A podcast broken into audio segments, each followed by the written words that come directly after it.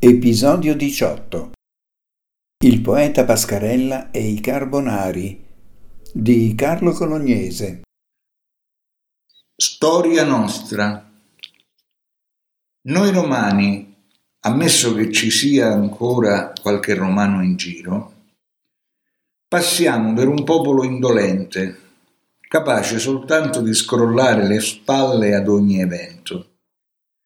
A Roma ci sono le buche? C'erano pure i tempi di Caracalla.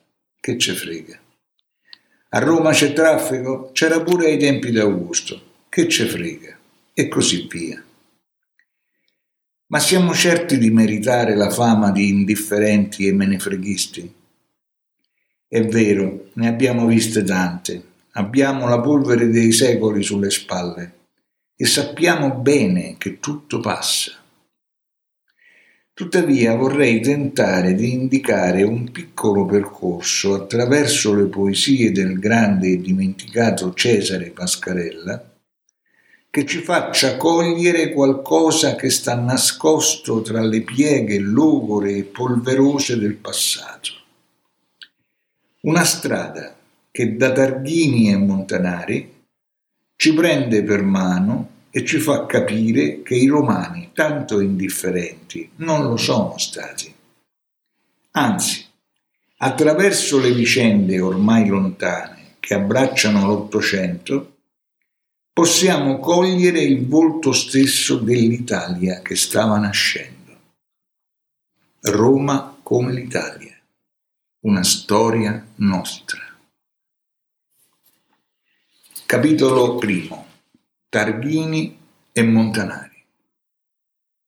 Libertà, libertà, libertà, parola meglio non c'è sta. Libertà, libertà, libertà, il sogno nostro è questo qua. Targhini e Montanari furono giustiziati a Piazza del Popolo a Roma nel 1825 decapitati con il nuovo strumento inventato dai francesi e largamente usato durante la rivoluzione, la ghigliottina. Precedentemente il taglio della testa avveniva in modo diverso, più brutale, meno preciso, affidato al colpo di scura. L'esecutore di giustizia dello Stato Pontificio era Mastro Titta che restò in carica fino agli anni sessanta del secolo. Mastro Titta abitava in Trastevere e non usciva mai dal suo rione.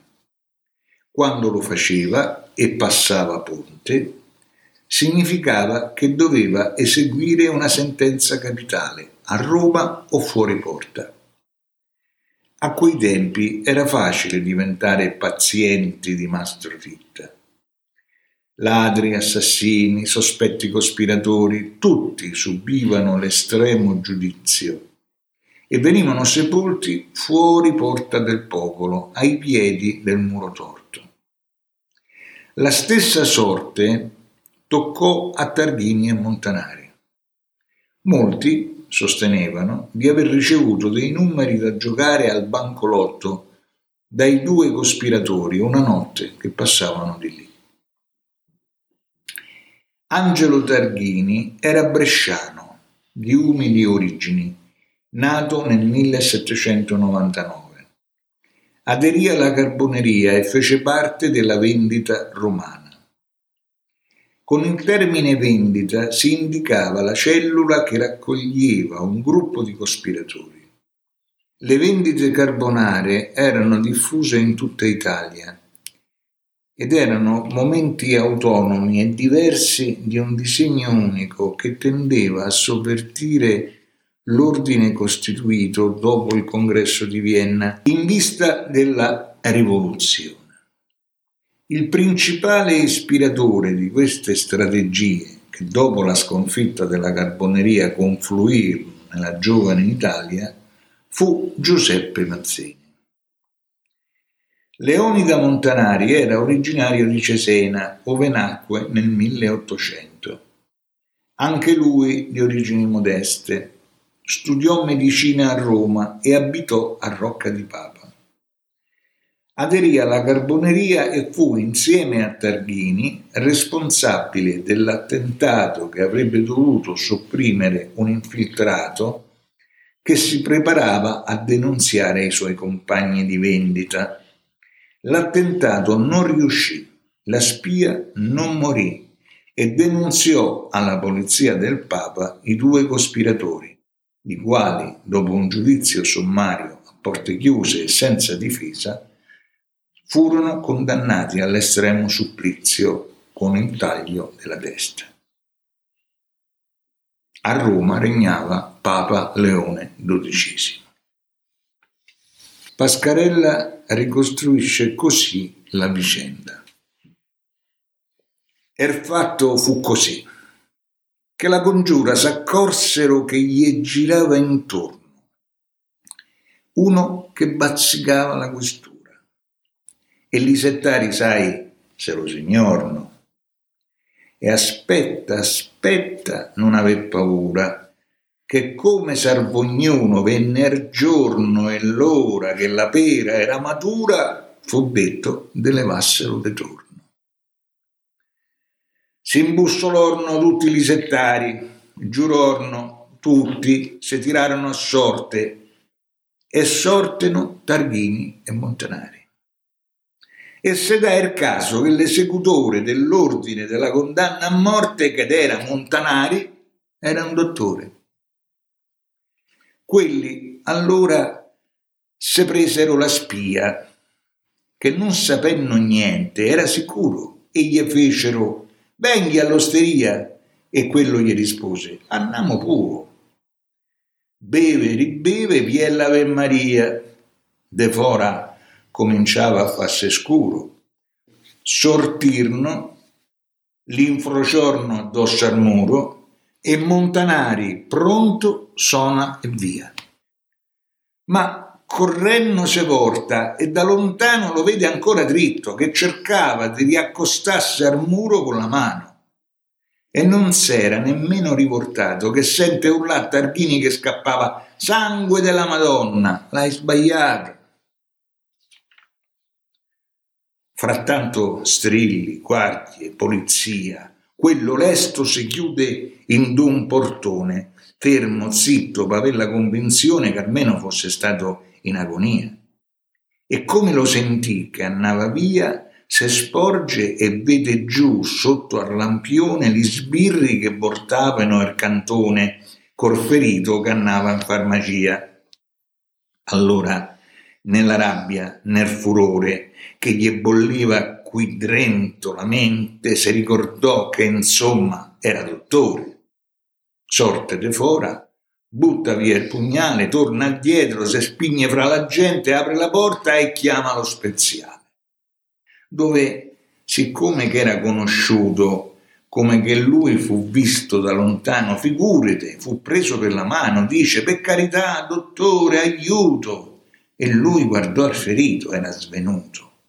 Lo fece mettere lungo su un divano, gli sbottonò il colletto piano piano gli asciuttò il sangue e come ebbe veduto che quello non parlava, aprì un ferretto e con la scusa che lo medicava gli voleva sfonnare gargarozzetto.